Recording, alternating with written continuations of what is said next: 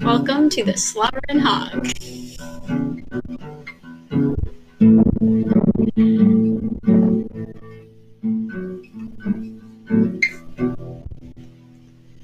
Well, hello. Trying to podcast, not because we got anything smart to say. For me, it's kind of therapy to do this. All the craziness that's going on in the world. I just want to watch the news a little less and watch sports a little more and talk about stuff that's fun instead of stuff that's serious. Plus, I get to spend time with my daughter. Aalia, say hello to the fun people. Hi. We are a family of Razorback fans. In fact, everybody in our household, their name starts with A. Because we're from Arkansas. That's the reason. So, here's what we're going to talk about today. Um, we're going to start off with what I'm going to call What the Hog. And this will be the part of the show where we um, talk about some of our concerns or some of the things that we don't like that's going on in Razorback football or in college football in general. So I'll start off with my first concern for this upcoming season for the Arkansas Razorbacks. I'm concerned about the linebacker position. I love the guys that um, we have on the team. Um, Aalia, you know, you know the linebacker that we have coming back, right? You got to speak for for the microphone. I don't know. Bumper Pool. You don't remember Oh, yeah, I know Bumper. Bumper Pool was one of three great linebackers last season. Bumper Pool, he he led the team in tackles, 125 tackles last season, and then of course Grant Morgan, uh, former walk-on Burlsworth uh, Award winner, um, came second on the team with 101 tackles, and then of course Hayden Henry, one of the Henry bunch, um, was third on the team with 100 tackles, and Morgan and Henry are no longer with the team. So, right off the bat, um, that concerns me. Um, not being sure if we're going to have the depth that we need at linebacker. Um, actually, the, the guy that got the uh, fourth most tackles on the team at linebacker last year was Andrew Parker. Um, you remember he came in in the Rice game and in the Texas game, um, but he only ended up with seven tackles in on the season. And that's the crazy thing is that he was fourth amongst linebackers with tackles course, in the offseason, he transferred to Appalachian State. And then next up from last year's tackles amongst the linebackers was walk on Jackson Woodard. Of course, he's got a scholarship now, but he too only had seven tackles, mostly on special teams. And then Christopher Paul, who is looked at as being one of the top three this year, um, only one tackle last season. Of course, we've got Drew Sanders that came in as a transfer from Alabama, and everything that we're hearing about him is that he's He's a, he's a beast, 6'5", uh, 232 pounds. Um, supposed to be a great uh, linebacker. He, of course, he only got 12 tackles from Alabama last year in a injury shortened season. But thinking about the fact that the depth is iffy, if an injury happens to any of them, certainly the depth is unproven. We've got Jordan Crook and Manny Powell and Caden Henley waiting in the wings, but usually you don't see freshmen coming into the SEC, or at least at Arkansas, and starting at linebacker and doing well.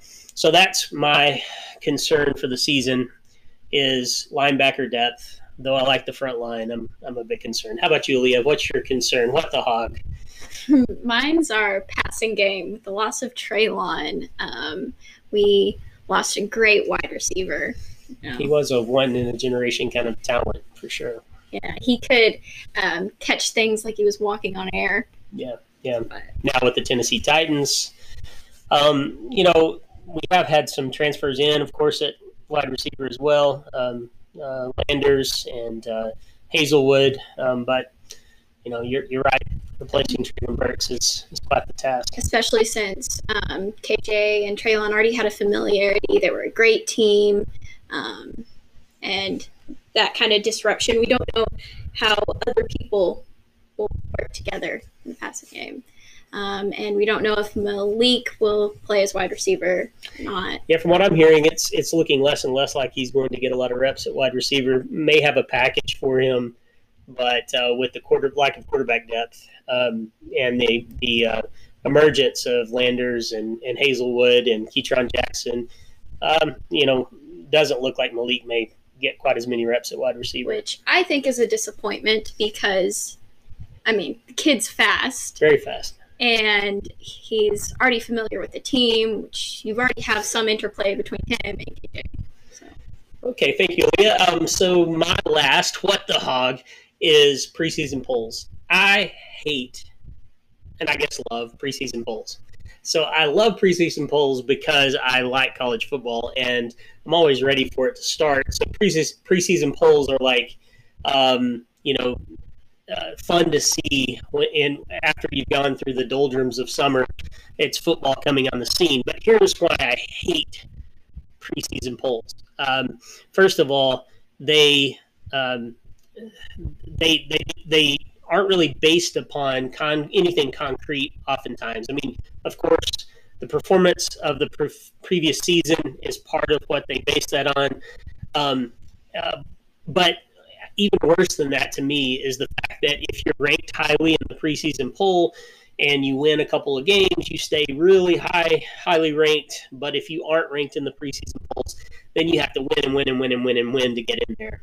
And and although the preseason polls have been good over the past at picking the top four teams at the end of the season, uh, all the top four teams at the end of the season almost always are ranked in the preseason poll.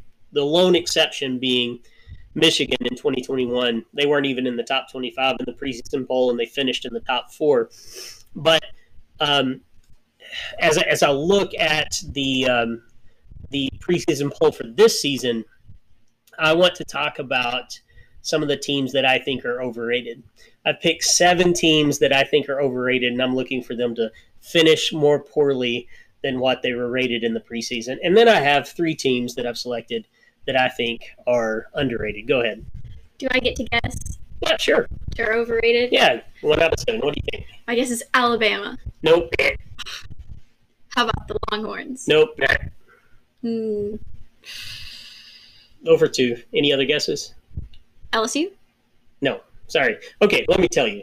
This is going to get tedious real fast. Okay, so my first one is, and Roger will love this Notre Dame. Notre Dame is overrated in my opinion in the preseason oh, poll. I've got them as a um, the, well, they're rated three spots higher at the preseason than they were at the end of last year. Um, they've gone from eighth to, the, to, to fifth. Um, I think that they are um, they they do have a solid offensive line returning. Four offensive linemen returning from last year that are starters.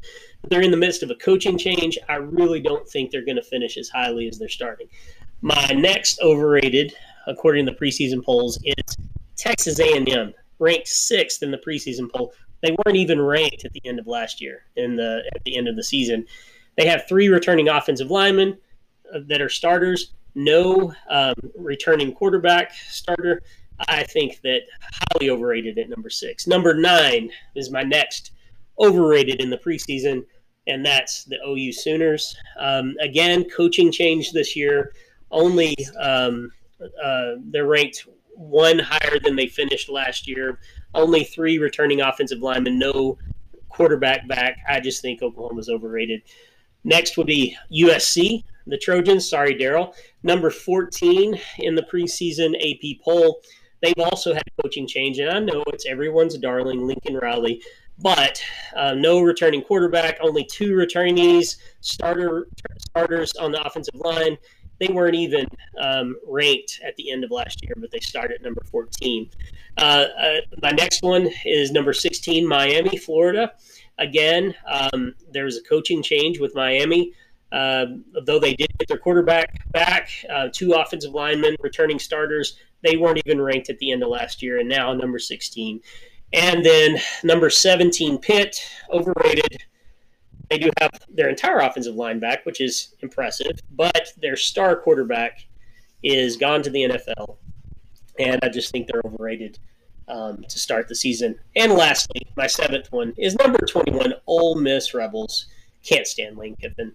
Um, they are rated um, no, number 21, even though they don't have a returning quarterback. I know they got the transfer, but come on. Unproven in their system. Uh, three offensive linemen returning. I just don't. I just don't see it. Now, as far as my underrated, I, I went with number 12 Oklahoma State, number 15 Michigan State, and number 22 Wake Forest. I think all three of them are slightly underrated. Okay, enough with the what the hog. Let's move on. My, our next segment is great expectations. Um, this is the part of the show where we will talk about our hopes, what we um, see from the Hogs that is encouraging, or what something that's good from college football. And we will start with uh, my first great expectation, and that is um, I'm optimistic of this about the season. As you've already heard from some of the stats I've been mentioning, I've looked real closely at um, what happens when you have returning starters on the offensive line and returning starter at quarterback at the same time. Now, I'm sure most of you know they're listening to this that Arkansas is returning four offensive line starters from last season and returning starting quarterback, and his name is Aalia.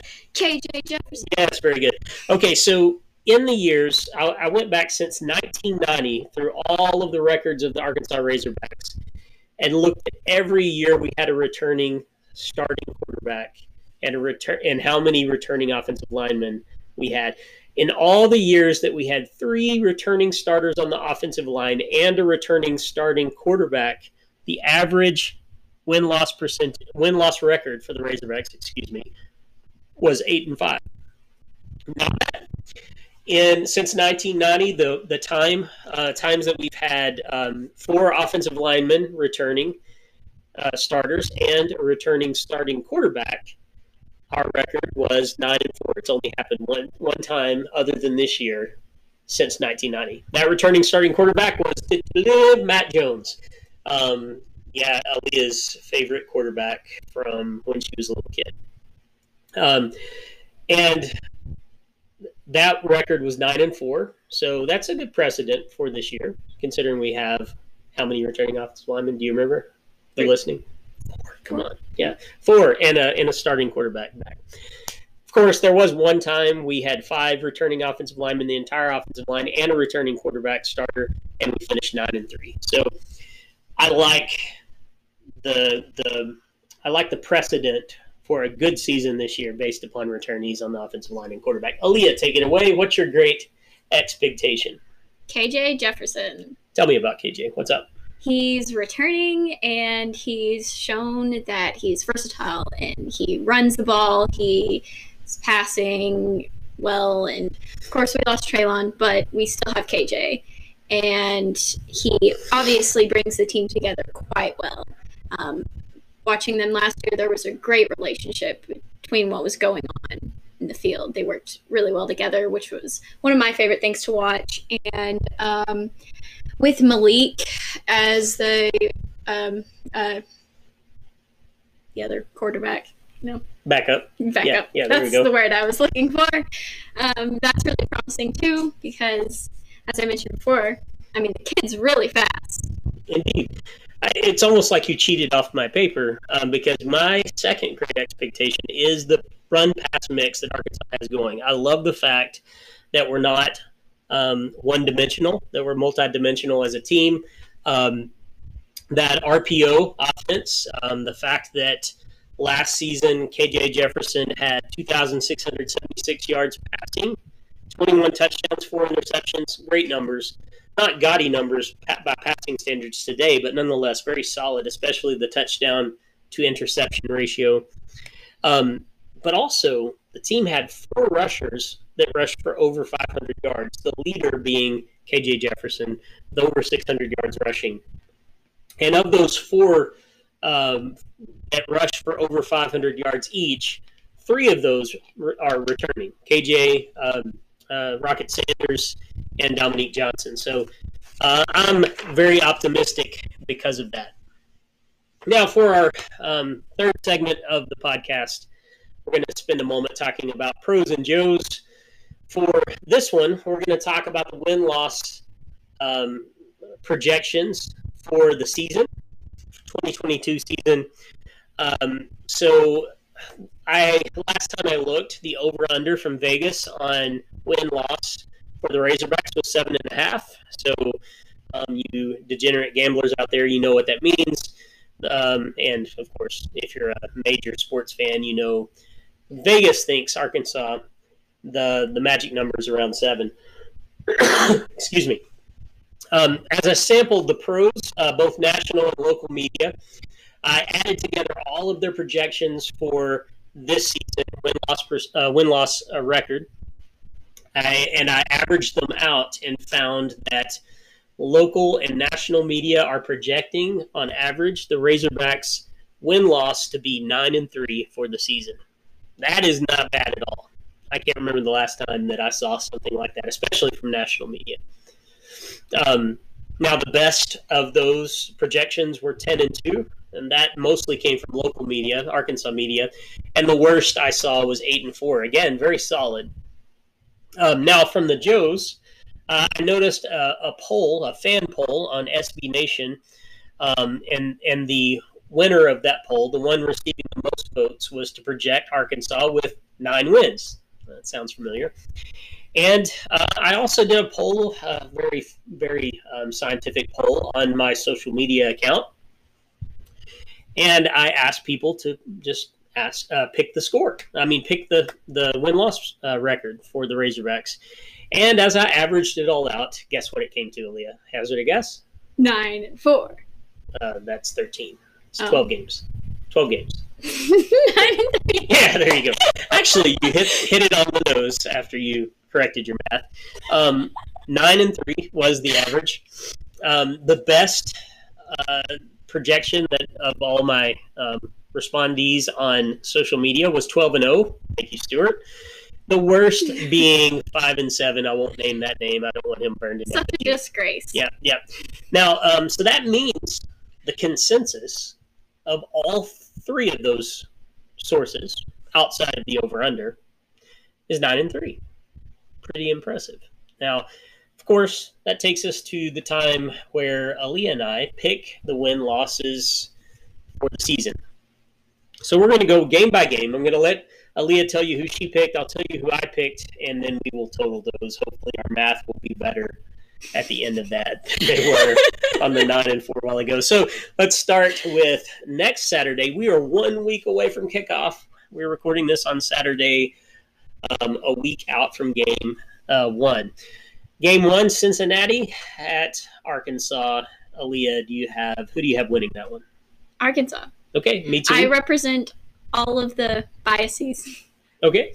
Okay. I too have Arkansas winning that one. Now, a uh, week after that, South Carolina will come to Fayetteville, and you have Arkansas. Yeah, me too. Um, so both of us are sitting at two and zero. Oh. Uh, week three, we have the return of Bobby Petrino. Missouri State comes to Fayetteville, and Aalia, you have Arkansas thrashing Missouri State. All right. Yeah, me too.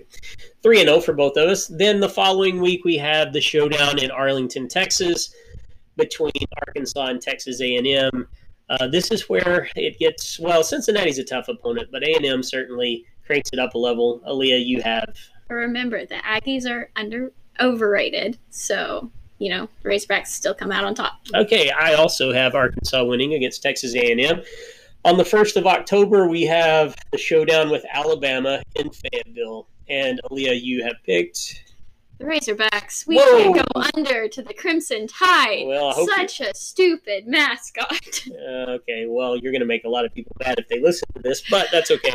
Um, I will say I love your pick, but um, that would be that would be stunning if it were to happen. It hasn't happened since way, way, way back. Um, 14, 15 years, I think. Um, I'm going to have to go with the loss against Alabama at home, though I think it will be tighter you have to remember I always picked my NCAA bracket based on the mascot. True, true. Okay, so uh, the 8th of October, we play Mississippi State at Starkville. Aalia, who do you have? Razorbacks. All right. So you, at this point, we're undefeated all the way to the second week of October. That's great. That one, unfortunately, I have as an L. I have back to back losses. Um, and then we turn around and go on the road to BYU. That's going to be a challenge. Oh, Leah, what do you have? Mm, still the Razorbacks. Oh, fun fact BYU is known for their dance team, the Cougarettes. Okay, thanks for that. I think the Cougarettes are more impressive than the football team. Oh, yeah, I'm sure they're going to love you in Utah. um, I have us winning. That that game does um, worry me a bit, um, being on the road in Provo. But uh, BYU will be coming off of a difficult game against Notre Dame. Um, you know, I think Arkansas turns it around, gets and gets the win. All right, and if Aalia's right, and we are undefeated still mid October, then this place will be crazy, um, and we will have definitely picked a great year to do a podcast. All right, so the 29th of October, we have Auburn on the road.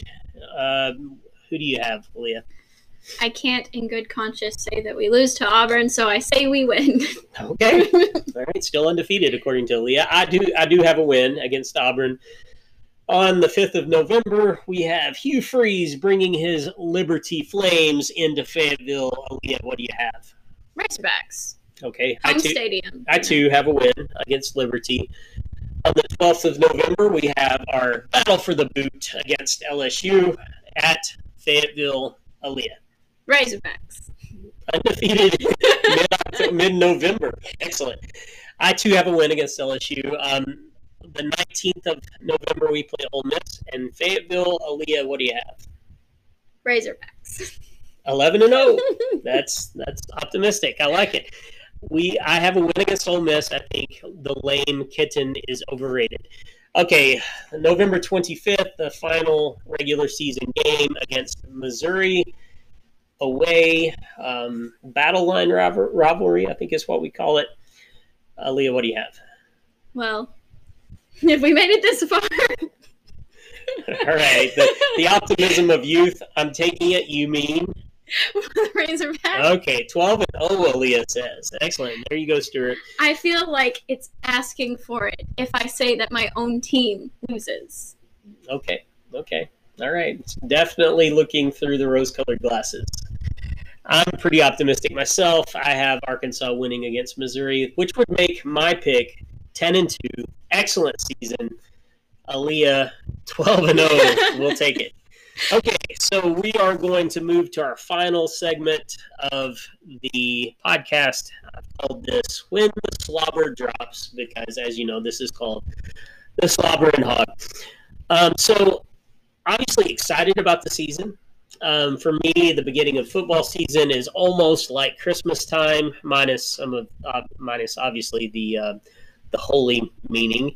Um, but the sense of anticipation of unwrapping gifts is similar to waiting for kickoff. I can't wait till next week, next Saturday, when Cincinnati comes to town. Looking forward to the game. Looking forward to the season. Um, Or getting coal in your stocking if you're any team other than Arkansas. okay okay i like it okay so um, my final thoughts basically i just want to say why i like coach pittman so much why he's such a good fit at arkansas. Um, of course been here two years. Uh, first of all it's just his likability. Um, he's such an uh, unassuming guy um, kind of has that aw shucks um, um, kind of uh, uh, per- persona. Um, such a change of pace from the previous, really the previous three three coaches. Um, so much humility to um, Sam Pittman, and, and yet at the same time confidence. I love that mix. I also like the fact that he was a former offensive line coach. Um, as we know in the SEC, line play is so important. And I think his uh, point of emphasis on offensive line has helped the Razorbacks dig out of the hole, the Chad Morris chasm that they were in. Um, uh, I'll just painfully remind you of the Morris years. Um, remember left lane hammer down? More like left lane straight into a head on collision. Chad Morris, 2018, was 2 and 10, 0 and 8 in the SEC. 2019, 2 and 10, 0 and 8 in the SEC. What a debacle. And, and Sam Pittman walks into this this job wanting this job and radically turns it around. Sure, in his first season, he only went three and seven, but that was a COVID year. All ten teams were SEC opponents, and of course, they added Georgia and Florida to our our uh, allotment of games, uh, as SEC always seems to do. They they um, uh, basically insult the Razorbacks.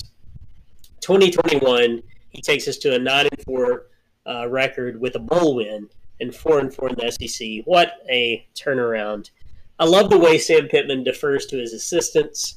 He doesn't try to take all the credit. He's a blue collar guy. I love it, and uh, certainly he has done good things on the field. So uh, that's one thing that excites me. What do you think about Sam Pittman, Aalia? Any thoughts? All I know is that it was really bad before he came became our coach. Yeah, true. It was kind of difficult to get Aalia to become a fan when Morris was here. So we're very uh, fortunate. I'm very thankful for Pittman in that respect too. The quarterback situation when Chad Morris was involved was. Uh, who'll ever forget the Western Kentucky game? I mean, that was that was crazy. All right, so I want to wrap up with a Razorback memory. I'll do this each week. This time, I want to turn it over to Aalia for her Razorback memory. Aalia, take us out. Okay, so my first Razorback football game um, was this past year. Um, we miraculously got tickets in the fifth row on the south end zone. So crazy tickets, and my dad told me not to get used to it. yeah, for sure. But it was so great. The atmosphere at a Razorback game is unlike any other. Um, there is nothing compared to sitting in the stands and the Razorbacks getting a touchdown and everyone calling the hogs being surrounded by that, I didn't know where to look sometimes from um, watching some of the cheerleaders or the band playing or the players whose faces we could actually hmm. see, I'd like to point out. Um, and we walked away with a win. After that game, I was much more um, positive about the outlook of that season. It was the Rice uh, versus the Razorbacks game. And we could see the Rice players going into their locker room and after of course the loss. we didn't just see them we we of course booed them right? oh yeah yeah yeah naturally yeah of course you gotta, but gotta boo the team even better after that game we had the texas longhorn game mm. which we obliterated the longhorns good and good you know my dad instilled in me longhorns boo you know yeah, of course. Well, let's take it out with a quick calling of the hogs. I think that's the fitting way to end the podcast. We've got to do it somewhat three, quietly. Three. Yep. Three, two, one. Pig Sooie. Pig Sooie. Ooh. Pig, Stewie, Razorbacks. Good night, y'all.